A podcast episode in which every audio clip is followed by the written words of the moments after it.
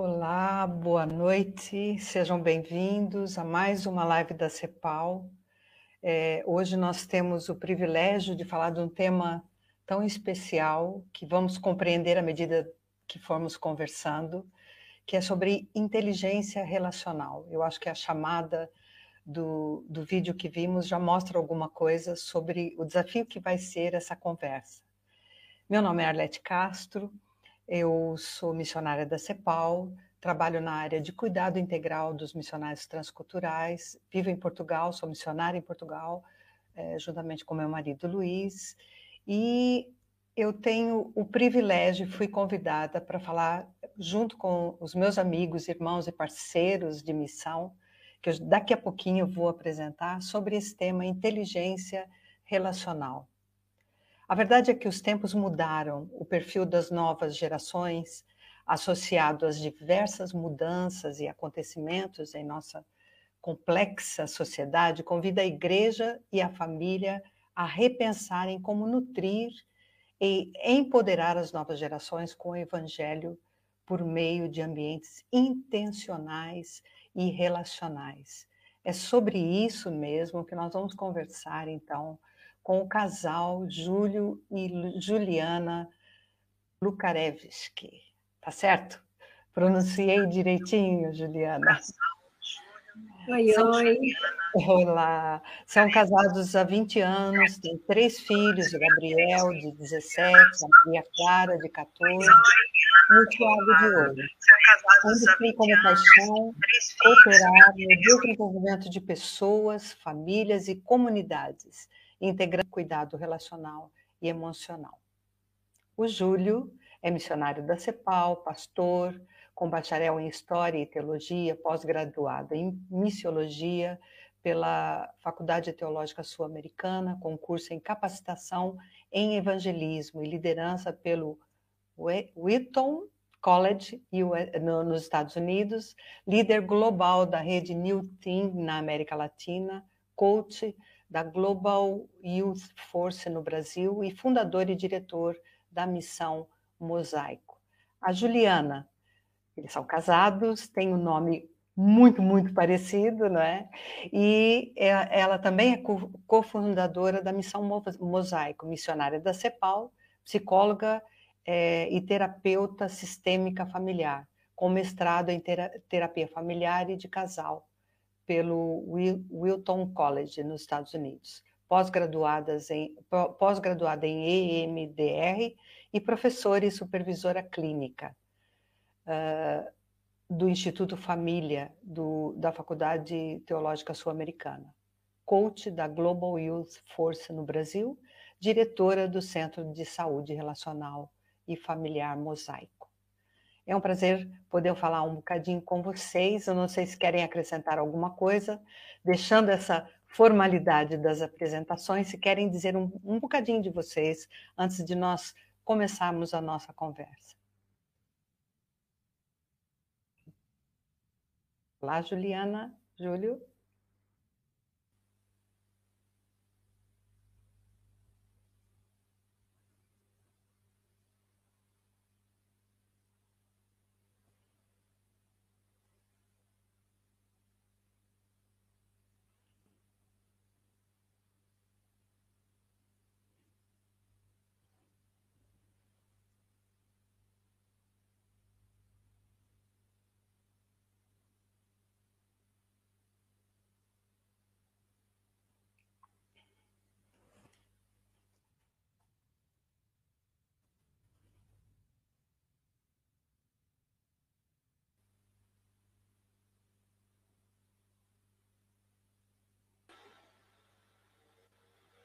Oi, Arlete. Oi. Estava dando um probleminha no som, o Felipe pediu para a gente sair e entrar de novo. Oi, Arlete. Ok. Oi. Estava dando um probleminha no som, o Felipe pediu para a gente sair e entrar de novo. Oi, Arlete. Ok.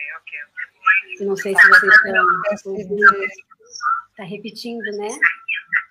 Oi, Arlete. O Felipe acha que ela novamente está acontecendo. Deve estar em algum outro local, algum telefone ligado à live. Vê se melhorou. Melhorou? Agora sim.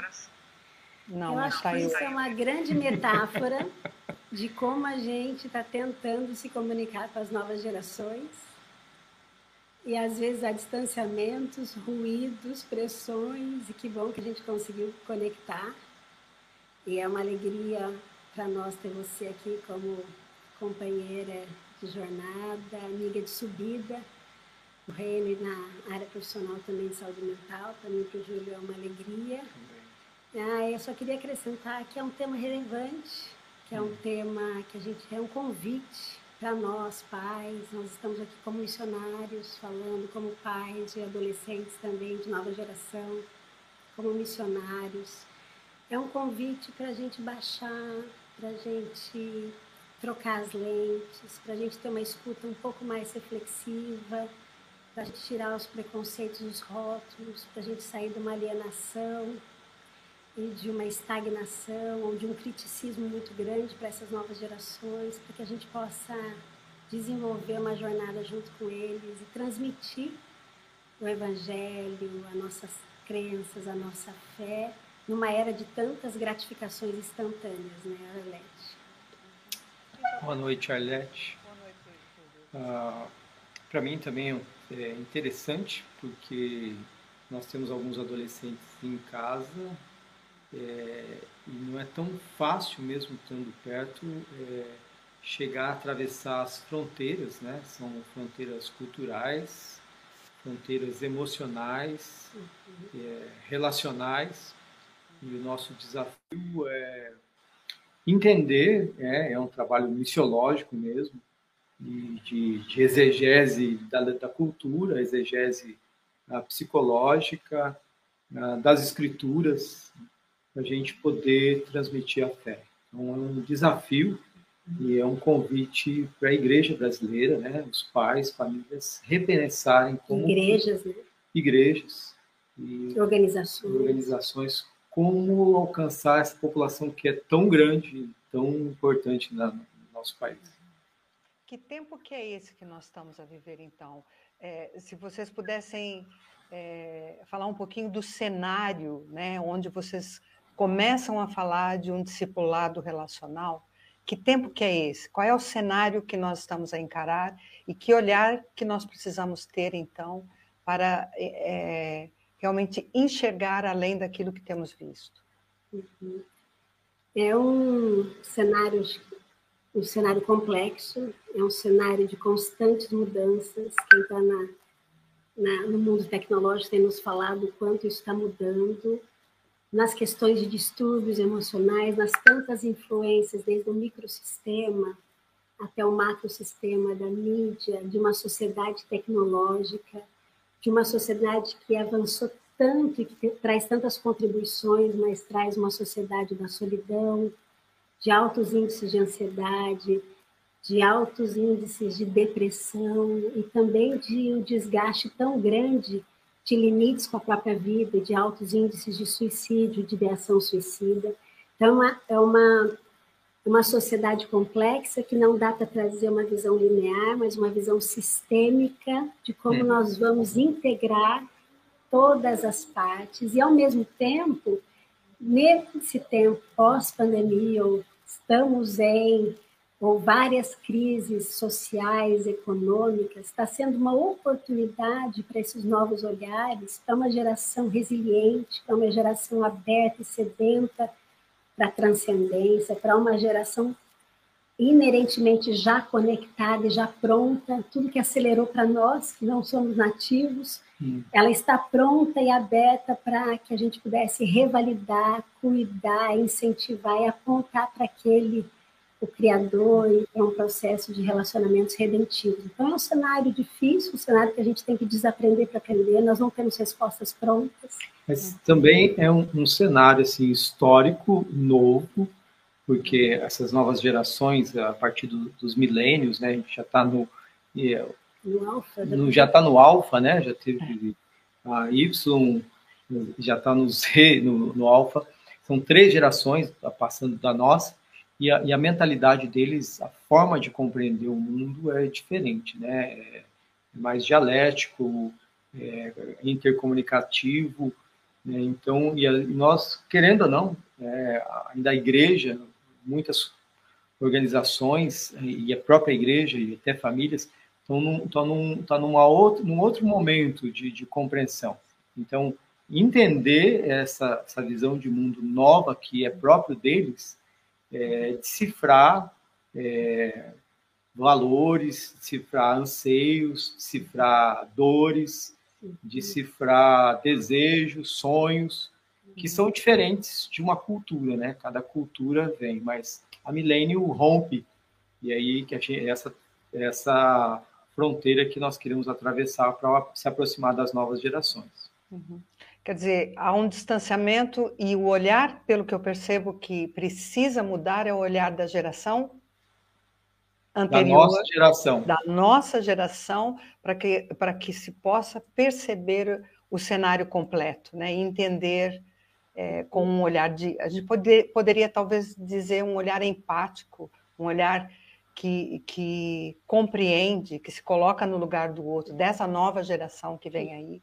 Uhum. E que tem tantas oportunidades, como vocês disseram, né? Uhum. Porque é uma geração que está nos observando e muitas vezes nós culpabilizamos que eles estão toda hora no celular, toda hora conectados, mas eles estão junto com adultos estressados, adultos cansados, adultos tendo que sobreviver no automático, com dificuldades em autorregulação emocional, com dificuldades e crises passaram financeiras, com mudanças de época.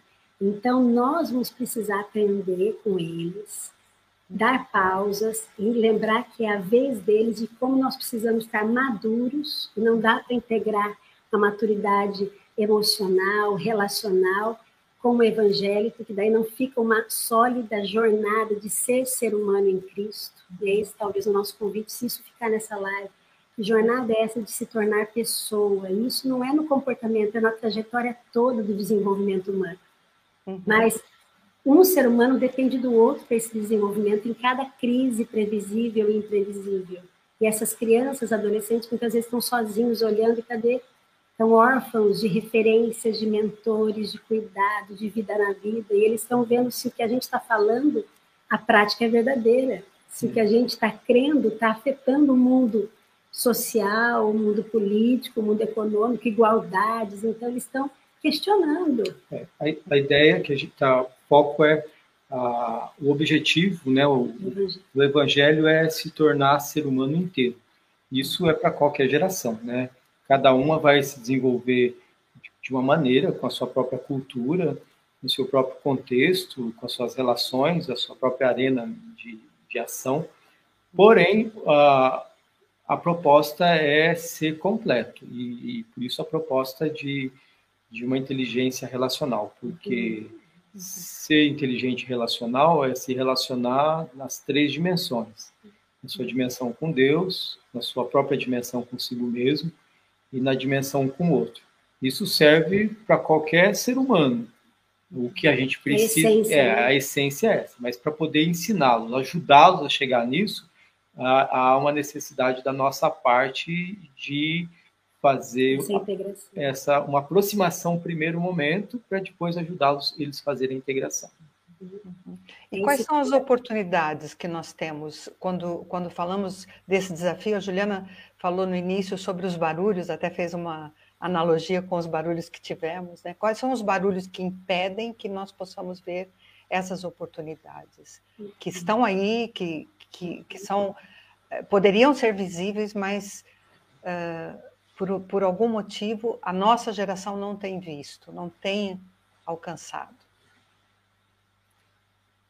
Alguns valores de mercado, né? Alguns valores de não ser pessoa, né? Quando uma sociedade é muito focada no self, na imagem, o self fica vazio. Então, a questão de economia, que o sucesso tem a ver com o status, que o ser tem a ver com aquilo que ele faz no significado, e não na sua própria identidade, e não no sentido, no propósito. Então, são algumas barreiras dos próprios valores que nós vamos ter que enfrentar, sermos contraculturais e, ao mesmo tempo, dialogar com a cultura, para voltar naquilo que é inerente e essencial do ser humano, de onde está a nossa verdadeira identidade. Nós somos seres inerentemente relacionais, o nosso Deus é um Deus relacional, nos traz um convite para sermos relacionais juntamente com Ele. Ele resolveu se revelar, se conectar. Deus que são dessa trindade, três e ao mesmo tempo, nas suas singularidades, são um. E como que nós podemos, nessa teologia da trindade, nesse modelo de Jesus, poder enfrentar esses ruídos de ser pessoa em Cristo. Além de também obstáculos em questão da nossa própria teologia, da própria compreensão do Evangelho. Da grande narrativa. Da grande narrativa, porque eles, na visão de mundo deles, eles são altamente globalizados, eles têm preocupações sociais, têm preocupação com o outro, têm com o meio ambiente. E, às vezes, eles acreditam que a igreja, que o evangelho, eles não alcançam essas dimensões. Então, talvez é necessário a gente repensar o evangelho a partir de uma visão maior de reino de Deus, né? do poder e da dimensão de Jesus sobre toda a criação, né? Como Senhor.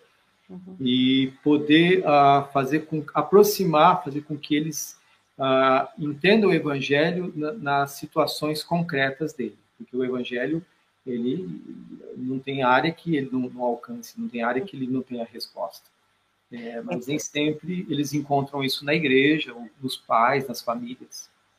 Então não é só uma questão de adaptação de linguagem, é uma questão de mudança interna desta geração para compreender a outra. E vocês acham que há algum, vamos dizer, pré-conceito que tem impedido que essa ponte seja feita, né? Esta geração, ao olhar para essa geração que vem a seguir, tem uma visão talvez preconceituosa, ou a questão é não saber mesmo lidar, então há um recuo, há um medo, talvez? Será que podemos dizer isso? O que acha?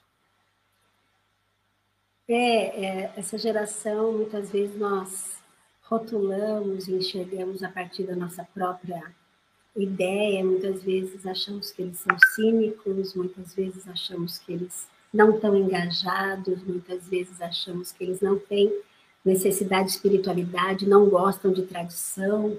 Nós temos alguns olhares e quando a gente volta para a essência humana, eles têm sede desse pertencimento, eles não são cínicos, mas eles nos questionam, eles estão abertos para o diálogo, não para as coisas prontas, não sobre um poder sobre o outro, mas um poder com o outro.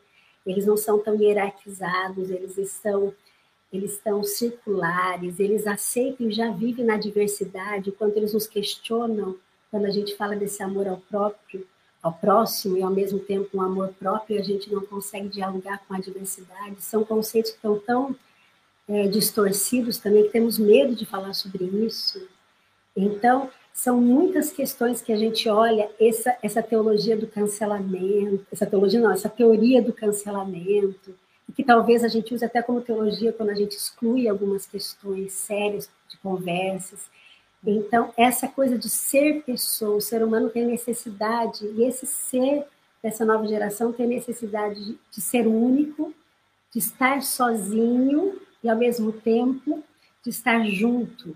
Essa dança entre estar sozinho, estar junto, que vai fazendo essa diferenciação. Mas, muitas vezes, eles estão só em grupos, respondendo sem referências a uma cultura, muitas vezes eles estão muito isolados, ou em codependências relacionais. Isso nós estamos vendo na clínica, nas famílias, as dificuldades que as meninas estão tendo de se relacionar nas próprias amizades, os meninos. E como é essa individuação? E eles têm essa capacidade de individuação, de serem eles mesmos, de poderem se fortalecer psiquicamente, interrelacional, e poderem se diferenciar no grupo sem desengajar. Uhum.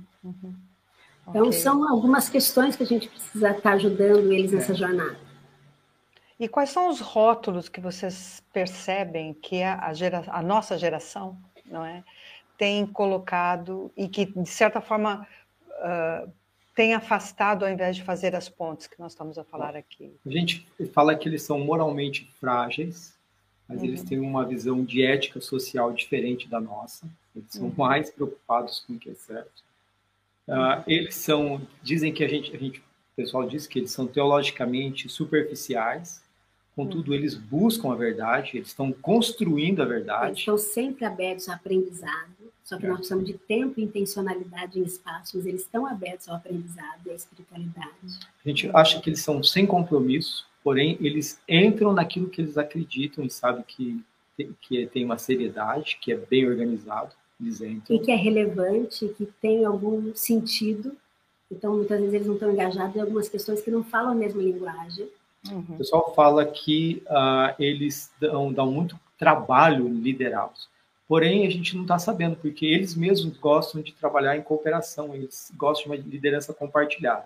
Só que, muitas vezes, a igreja tem uma visão, né, uma visão mais autoritária, de comando, de controle. Competitiva, e eles são mais colaborativos, então é difícil liderar num sistema muito linear. Então, essas diferenças de valores, que para comunicar o evangelho, para se aproximar, precisa ser feito um trabalho de aproximação, como eu já disse. Mas é uma mudança nossa de entender como eles funcionam. E parar para escutar, né? Não escutar. Falar menos, escutar. Porque... Ouvir com o ouvido de escutar, não é? Aprender com eles, né? Cada geração traz um benefício grande para o reino. Eles estão trazendo características de empoderamento relacional tão importantes. E outra coisa é que eles que conseguem comunicar com eles mesmos.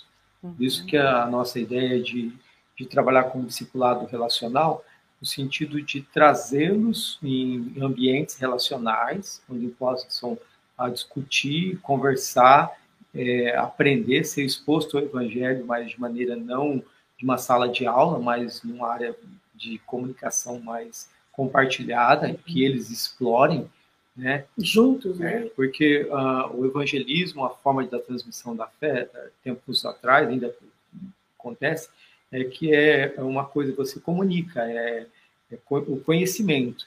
Para eles, o mais importante não é o conhecimento. Para eles é uma jornada que eles vão explorando. Eles constroem o conhecimento, né? Então, até o conceito de verdade deles é um conceito de construção. Para nós, não. A verdade é isso e aquilo. Para eles, eles vão explorando até falar, isso é verdade, isso funciona.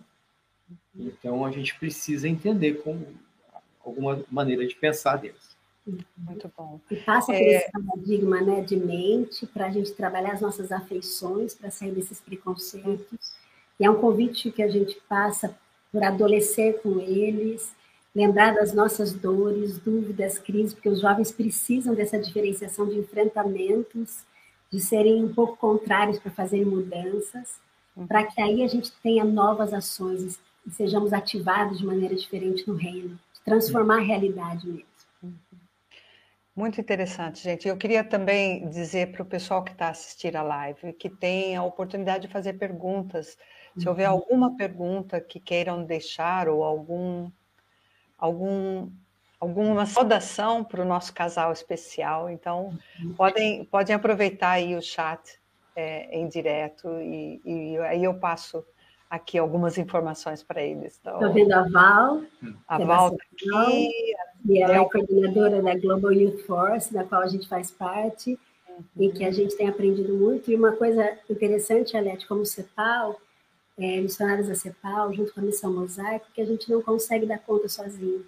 Como a gente precisa aprender com essas gerações a trabalhar em parcerias. Precisa de várias vozes. Várias vozes e organizações trabalhando juntas para atender essa complexidade, essa beleza, essa criatividade dessas gerações que estão sedentas por significado e transcendência. Aliás, talvez é interessante até falar um pouquinho assim, do nosso histórico, porque que a gente se preocupa tanto com as novas gerações e porque a gente propõe uma inteligência relacional em ambientes. Eu acho muito importante vocês falarem do histórico e talvez darem uma definição, o Júlio já tocou nisso, mas uma definição mesmo de inteligência relacional. Eu compartilho. De inteligência. Eu compartilho o histórico. E a Juliana dá a definição. Tá, nós sempre gostamos de criança, né? A gente trabalhou muito tempo com crianças, trabalhando em escolas, e então eu tenho uma paixão mesmo pelas novas gerações. Mas nós moramos nos Estados Unidos e trabalhamos como líderes de igrejas, e a gente via uma coisa que estava acontecendo, é que a segunda geração ela não ficava na igreja. Isso acontecia muito com os imigrantes, né? E também acontecia com as próprias igrejas que os lugares que nós moramos, em Boston, outros lugares, eles não ficavam. Então, era necessário trazer um líder de jovens que pudesse conectar, que pudesse entender na linguagem deles, que era uma mistura de culturas, né? Filhos de uma terceira geração, daí se tornavam americanos, filhos de brasileiros. Uhum.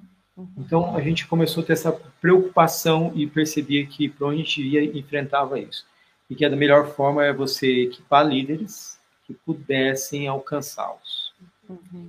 E também, só complementando esse histórico, desde que a gente voltou, eu sou filha de pastor e meu trabalho lá no Wheaton foi também sobre famílias pastorais e a questão da prevenção e do cuidado emocional, nessa integração do cuidado emocional, do cuidado social e relacional, junto com o cuidado ministerial, e quantas dores nós estamos vendo, cuidando, atendendo dentro da terapia familiar sistêmica, dentro de assessorias e cuidados de famílias de pastores que, na sua nova comunicação, nesse olhar de mostrar vulnerabilidade, uma liderança que pode ser humano em Cristo, que pode também falhar, que também fica sempre naquele lugar de modelo, de idealização, de expectativas muito altas. Nós temos visto resultados tão sérios na saúde mental. Então, a gente vem com essa iniciativa de projetos, junto com outras organizações também, de cuidado emocional dos pastores e líderes, e começamos a pensar que esse trabalho de inteligência relacional e de um discipulado relacional para as novas gerações, como um trabalho preventivo também, Arlete. Eles estão abertos nessa comunidade terapêutica, de entender também suas questões emocionais, de também, quanto mais eu me conheço, mais eu conheço a Deus, quanto mais eu conheço a Deus, mais eu me conheço, e assim eu consigo amar o próximo. Mas quantas barreiras emocionais, quantas mensagens internalizadas, quantas questões de vínculos vão destruindo e impedindo uma dinâmica espiritual mais saudável. Então, dentro do nosso histórico, trabalhar com as novas gerações, nessa inteligência relacional também é como um aspecto preventivo para os próximos líderes estarem mais leves, estarem se cuidando para ajudar e cuidar melhor dos outros. Como a CEPAL, nós servimos pastores e líderes para que eles possam servir melhor no reino, nas suas comunidades.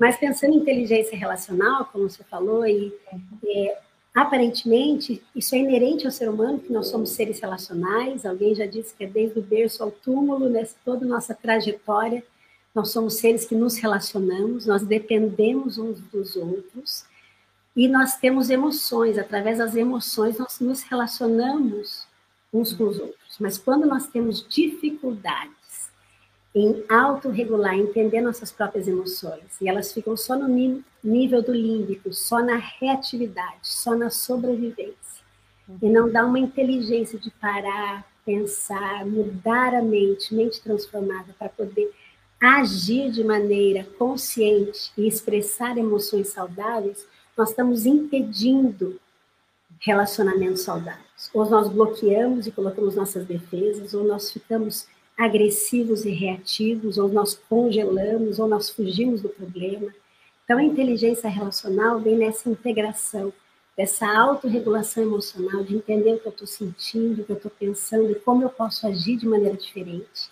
E aí eu consigo ter uma inteligência social, uma habilidade relacional, para poder enxergar e ler o outro. Muitas vezes é mais fácil a gente ler e ajudar o outro, que a gente se esconder de nós mesmos. Mas quando a gente pensa em inteligência relacional, é essa integração da mente, do coração, da nossa vontade, desse core, de integrar relacionamento com Deus adequado, relacionamento comigo mesmo adequado, e relacionamento com o outro, com limites, com fronteiras, com espaços adequados. E a base bíblica é a Trindade, é o funcionamento da Trindade. Pai, Filho e Espírito Santo, eles se interagem, né? Eles vivem em comunidade de maneira saudável, Jesus, o Evangelho, é a boas novas que Deus trouxe Jesus, mandou Jesus para cá para nos incluir nessa comunidade. Nessa relação de amor, não é? Esse algo extraordinário. E nessa relação as curas vão acontecendo, né? Nessa relação com Deus, nessa relação com o povo dele, e nessa relação do Evangelho atuando na nossa vida, na nossa prática da verdade, as curas, os traumas, as doenças, elas vão sendo restauradas, né?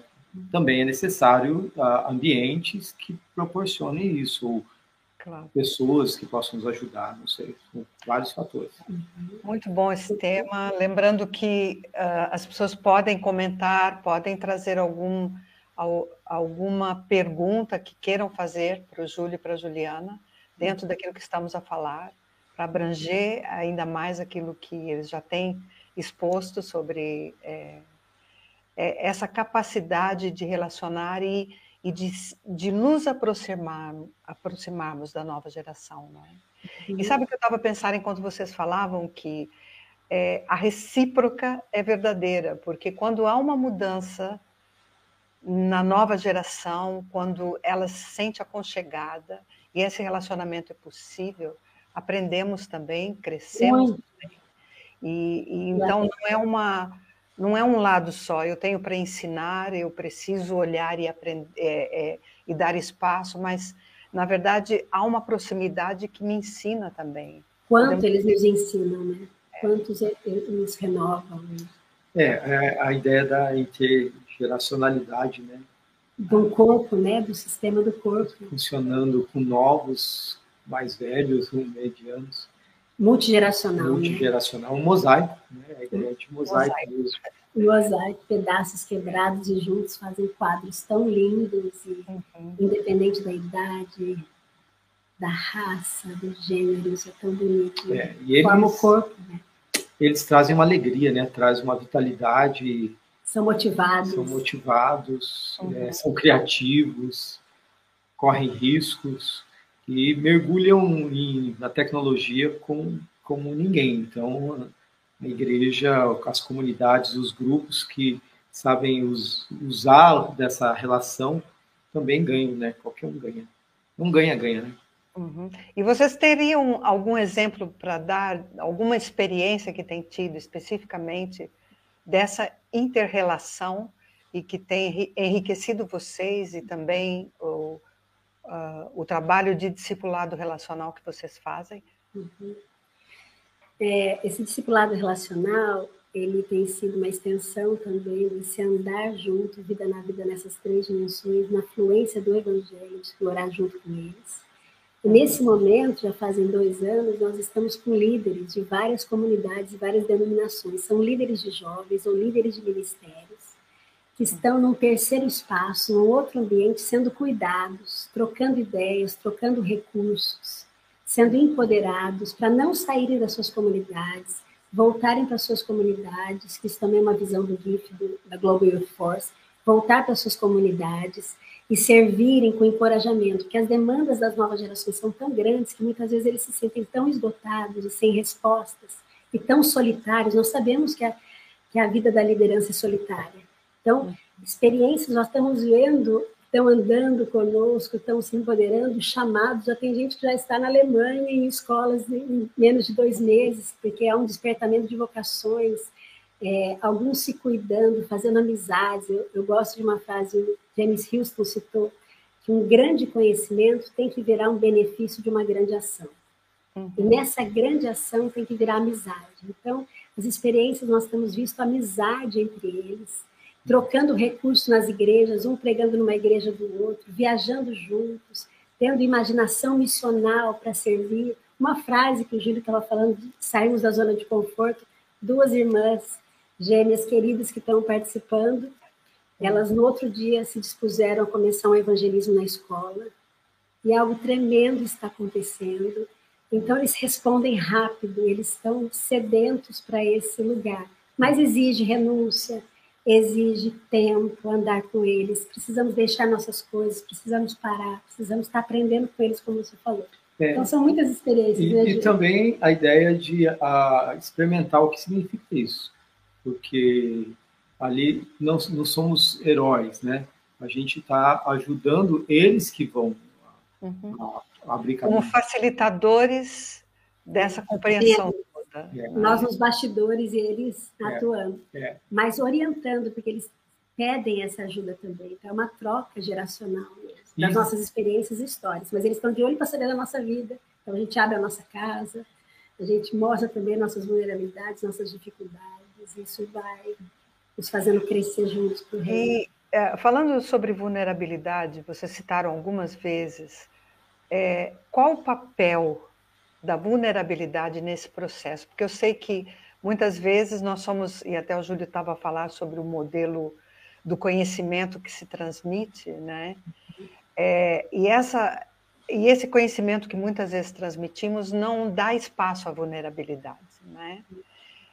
Como é que a vulnerabilidade entra nesse processo para trazer vida ao invés de vergonha ou distanciamento? Como é que vocês lidam com isso? Como é que a vulnerabilidade é um instrumento, no fim, para esse discipulado relacional? O caminho da cruz do sofrimento. O próprio Jesus aprendeu obediência nesse sofrimento, e muitas vezes nós distorcemos num evangelho triunfalista em precisamos fazer, precisamos render, precisamos estar sempre bem. A vulnerabilidade tem entrado num lugar de que eles estão perguntando, vocês se importam mesmo? Vocês estão querendo alguma coisa para a gente? Eles estão sempre nos questionando, parece que a gente está sempre olhando para eles para fazer alguma coisa. Então, a vulnerabilidade está sendo um espaço que eles podem também vir e chegar de uma viagem missionária tão linda e ter que testemunhar, mas acabar de passar por uma morte na família e não conseguir abrir. Ou eles estarem desempenhando papéis tão bonitos na igreja, mas ao mesmo tempo passarem por dificuldades de pecado e não poderem falar porque vão ser cortados. Mas como a gente mudar essa mentalidade de andar com eles, essa mudança de olhar, de comportamento, de novas trajetórias, passa pelo arrependimento, pela dor, mas sem desconectar, sem só criticar, sem só abandonar, andar junto. Então, a vulnerabilidade fala, nós somos falhos e nós dependemos inteiramente de Deus. Nós estamos no mesmo barco. A vulnerabilidade faz a gente se apropriar da graça, né? No sentido de ver a nossa relação, nossa condição, na nossa relação quebrados com Deus, de quebrados e necessitados. Na relação conosco mesmo, a gente começa a ser um pouco mais honesto, de aceitar essas partes quebradas, difíceis nossas, as situações obscuras, sombras, né? Nossas sombras, e permitir que elas sejam reais para a gente poder levar para Deus e se precisar para a igreja, quem puder, profissionais. Então é uma honestidade, né? E relação com o outro vai permitir que a gente tenha compaixão, porque a gente vai enxergar que o outro também é quebrado e se identifica, né? E a gente precisa servi-lo. Mas a gente só pode servir se a gente tem uma experiência de graça, de machucadura. Então, acho que ela é importante porque ela é a cola, né? Ela cola a gente com o outro. Ela dá a ideia de necessidade. Quando a gente não é vulnerável, não tem necessidade. Mas a vulnerabilidade a gente conecta com o outro. E um fator importante dessa nova geração é que eles buscam transparência e parece que tem um rótulo também de mentira, mas eles querem ver sinceridade e o que desenvolve sensibilidade. Na sinceridade, nessa honestidade que o Júlio falou, nós vamos estar mais sensíveis para as nossas dores, mais abertos para buscar ajuda e pedir ajuda. Não é errado pedir ajuda. Claro.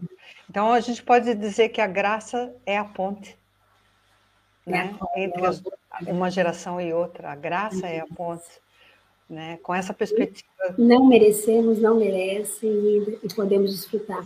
É uma oportunidade as novas gerações também conhecerem o privilégio de mentes em Cristo, né, Júlio? Corações. Eu só queria dizer que há alguns comentários, acho que vale a pena a gente colocar aqui, da Amabile, por exemplo, na experiência que passei com adolescentes e jovens, quando eles leem o amor de forma verdadeira, o coração fica disposto à semente. O que vocês teriam alguma coisa para dizer para ela relativamente a isso?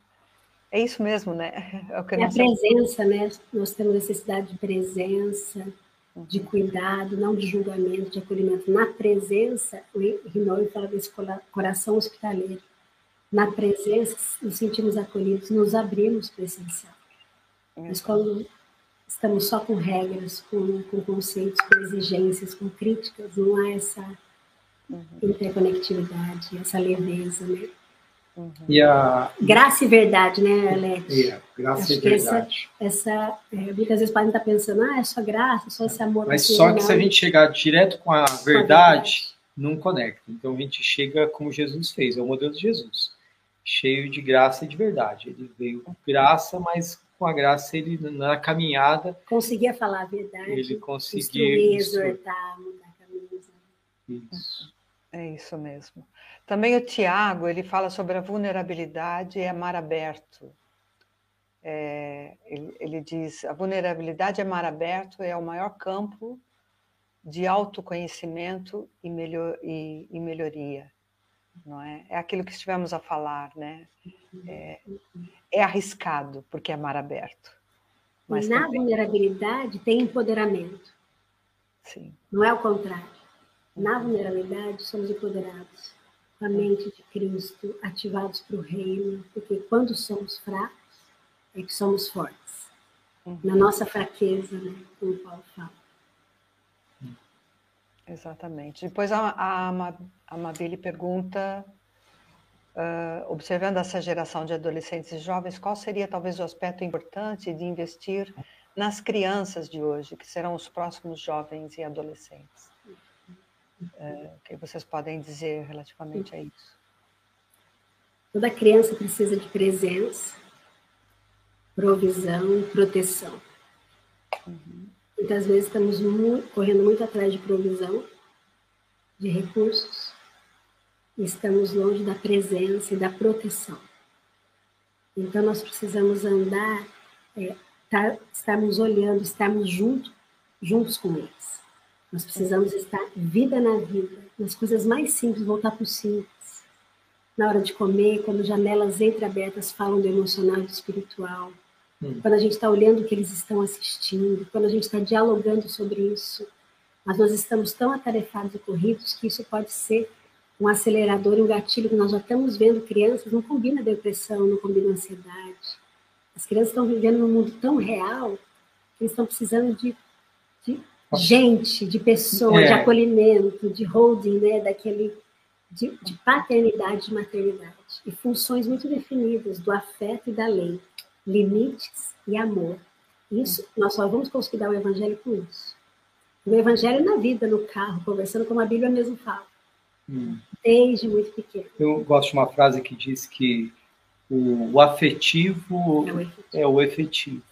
Eu lembro das minhas vivências de igreja, as pessoas que me davam afetividade, ela me fez conectar com a igreja essa afetividade, as pessoas que me davam atenção, valorizavam. Então, essa saúde emocional, essa saúde relacional, vai fazer com que a gente enxergue as crianças como seres em potencial de desenvolvimento em Cristo, mesmo na idade delas. Vai mudar a nossa visão e o nosso coração também, para conectar. Eu acho interessante que a perspectiva do que vocês estão a apresentar hoje tem muito a ver com uma mudança desta geração, da nossa geração, né? É o olhar da nossa geração. Eu acho que isso é uma das coisas que deveria ficar vincada aqui, né? Porque os adolescentes, os jovens, eles estão prontos. Eles estão aí, eles estão a viver esse momento, esse cenário que nós falamos no início. Desafiador. A questão é o nosso olhar em relação a isso. E a tal ponte que é preciso ser feita, não é? Como é que vocês trabalham? Eu sei que vocês já foram citando, mas como é que vocês trabalham no discipulado relacional? Vocês já falaram de experiências de missionários, de andarem juntos, de trazer para casa. Quais são as outras experiências que vocês têm tido e que têm sido efetivas nessa aproximar da graça e da verdade, que é a ponte, como nós falamos, e que tem feito diferença na vida daqueles que vocês têm influenciado? O discipulado relacional tem sido um laboratório, um hub, um modelo que a gente tem passado para algumas igrejas, desse espaço intencional de adorarmos juntos, de um tempo de adoração, de um tempo de lermos, explorarmos a Bíblia juntos, que Deus tem falado através da Bíblia para cada um na sua singularidade, na sua forma, naquilo que nos une. Temos partido por momentos de conversas, de mentoria. Muitos têm também participado de momentos em terapia. Então, é um cuidado, momentos juntos de interação e de comunhão. Então, é um discipulado que não fica só no estudo bíblico, mas o estudo bíblico e a centralidade é Cristo no centro. A centralidade é nele, mas como isso pode atuar em todas as dimensões da vida deles, porque eles chegam com questões e dores, muitas coisas que aprenderam e que foram reprimidos e que agora eles precisam resolver para se lançar. E a gente também está trabalhando, né, as dimensões, porque às vezes a gente pensa que a igreja só tem a dimensão daquele espaço maior em um pequeno grupo. Mas Jesus tinha alguns espaços de relacionamento. Ele com Deus, mas ele tinha 2 ou 3, que era Pedro, intimidade, João, que andava junto com ele, Tiago, mais pessoal. Um grupo maior, que era os 12, que ele caminhava junto, que ele compartilhava a vida com eles.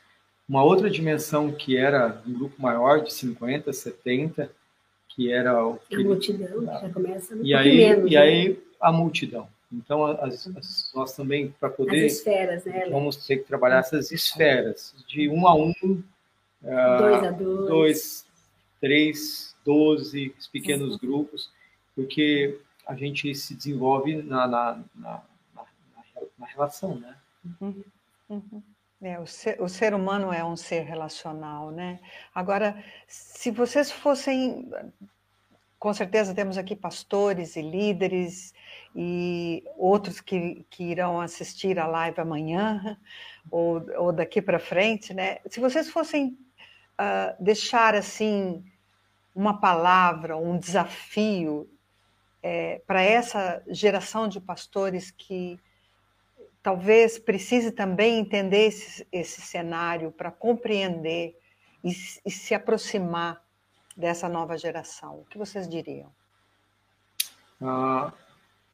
Algumas mudanças talvez precisariam ser feitas, né? Na própria maneira de evangelizar, de discipular, né? No sentido de não ter aquela imagem de vendedor de um produto, né? Vendedor de um evangelho, vendedor da nossa igreja, de uma marca, mas fazer um guia de turismo, de levar a pessoa a explorar a fé, né? Deixar ele talvez pertencer, dar oportunidades, criar ambientes, para que ele possa ser exposto ao testemunho da igreja, sal e luz, e ao mesmo tempo vendo mudanças. Quando ele perceber, ele fala assim, puxa, essas mudanças estão acontecendo, eu quero mais disso. Porque, nesse momento, o evangelho é vivenciado, é encarnado, né? O Francis Schaeffer fala que as novas gerações precisam de uma igreja aquecida, quente, calorosa, acolhedora. É só isso que vai tocar elas, talvez. A verdade não vai chegar nos ouvidos nem no coração. Mas toque e um sinal vai fazer diferença. Eu acho que uma coisa também, Júlio, é que muitas vezes nós esperamos que eles estejam prontos para eles começarem a atuar. E se a gente pensar na nossa história, nós não estávamos prontos. Nós tivemos pessoas que nós fomos sendo testados, a gente escorregava e alguém segurava a nossa mão, quem teve oportunidade de trajetória de cuidado, outros não. Então, o nosso olhar como pastores e líderes de revalidar essa nova geração. Eu vejo você, eu tenho visto o seu desenvolvimento, e num processo, num método muito interessante que a gente tem aprendido através de outros movimentos de líderes globais, da Linfundo, que eu faço, você me observa e a gente conversa. Uma ideia de reproduzir, né? Eu faço, você me ajuda, a gente conversa. Você faz, eu te observo, a gente conversa. Você faz, eu te ajudo, a gente conversa. Você faz, eu estou aqui, para o que você precisar, que eu vou estar ajudando outros. Então, nessa questão de validar que eles são capazes e têm um potencial, e o que Deus tem feito e falado com eles, quando a gente deixa a graça, o amor se desenvolver, coisas lindas estão acontecendo, há uma beleza aí. E uma frase que eu gosto é do Dave Ferguson, que diz, o movimento começa com um. Aquele que for sensibilizado, ele vai buscar, e fazendo mudança nele, ele vai influenciar outros. Quando vê, começa um movimento. E acender a luzinha do outro. E eles são bem assim conectados. Né? A gente não precisa. Aliás, o evangelho começa com um, né? Começa com um que se esvaziou e veio até nós, né? Desceu e foi líder servo. E a grande influência, né? A gente tem trabalhado nisso, é servir. Então, pastores, líderes, pais, nós estamos para servi-los também. Como Jesus foi lavar o pé, fica uma coisa, uma metáfora, uma analogia tão distante, mas o que significa servi-los? Que honra estar dando essa oportunidade para eles. Pois. Então, e eu estava pensando aqui que isso tem muito a ver com desconstruir, né? É desfazer paradigmas. Desaprender. Engessados e reproduzidos sem essa essência do que vocês estão a falar, né? A importância da relação, do estar. Eu estou aqui, né? Eu estou aqui com você, né?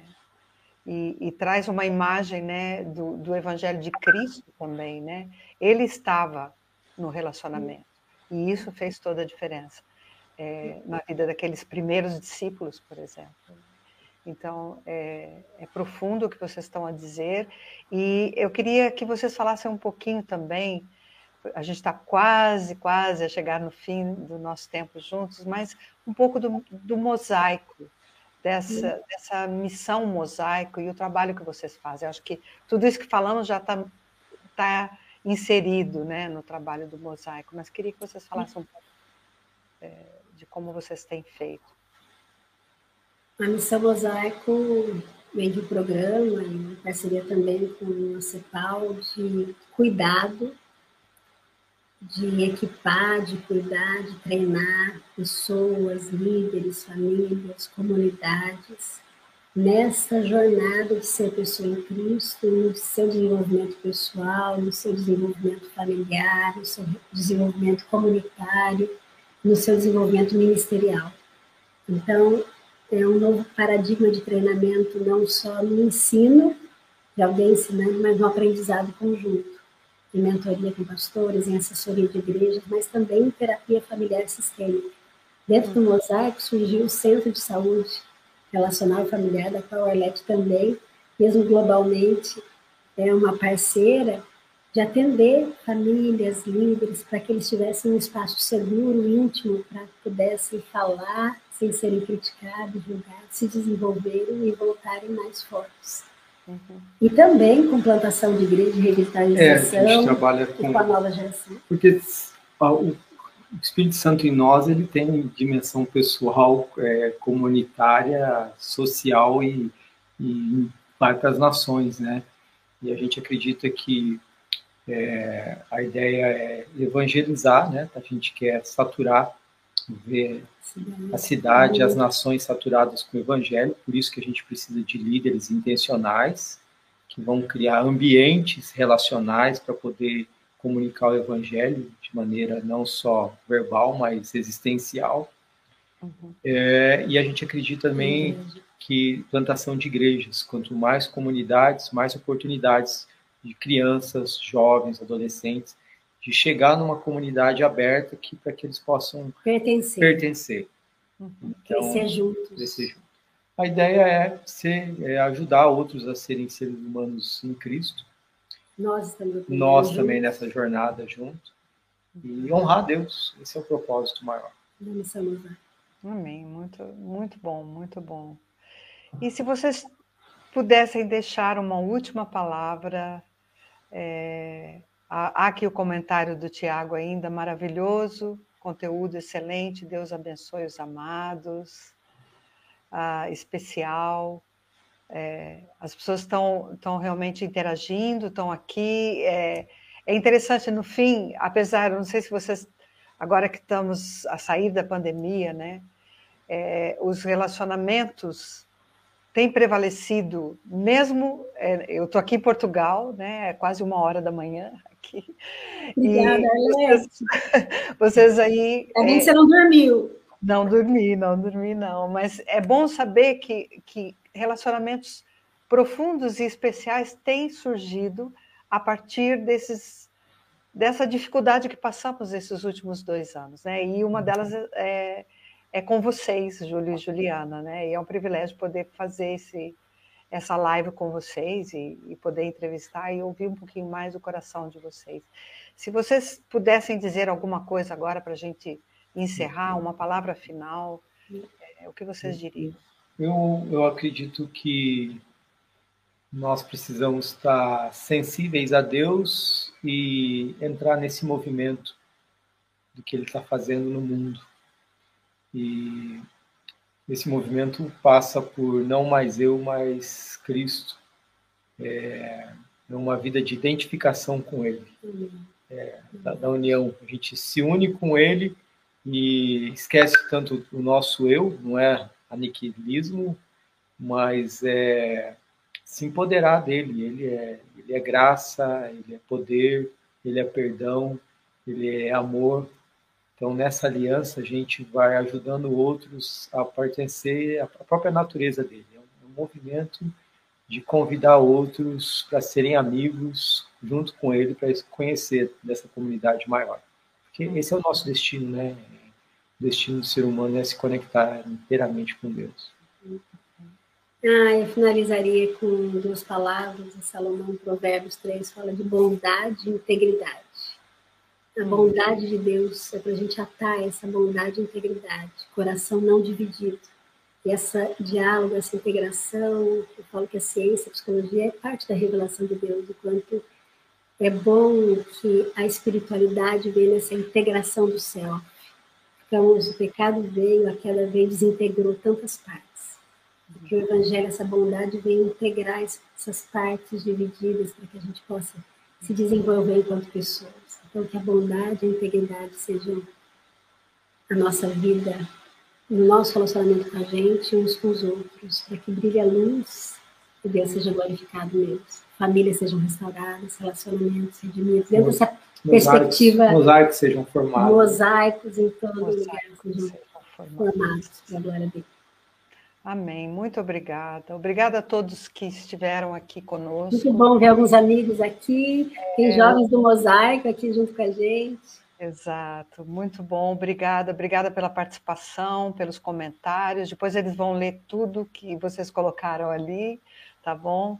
Queria também avisar sobre as próximas lives. A CEPAL tem tido o cuidado de uma forma ou de outra, divulgar o ministério dos nossos missionários através das lives. Então, procura informação nas nossas redes sociais, @missãocepal, e segue-nos, porque há sempre muita novidade, muitos artigos e muito bom conteúdo para poderem enriquecer também o ministério e a vida. Tá? Muito obrigada por estarem conosco. Deus abençoe a todos. Boa Obrigada, Arlete. Até mais, Arlete. Obrigado, pessoal. Até mais. Boa noite. Bom descanso.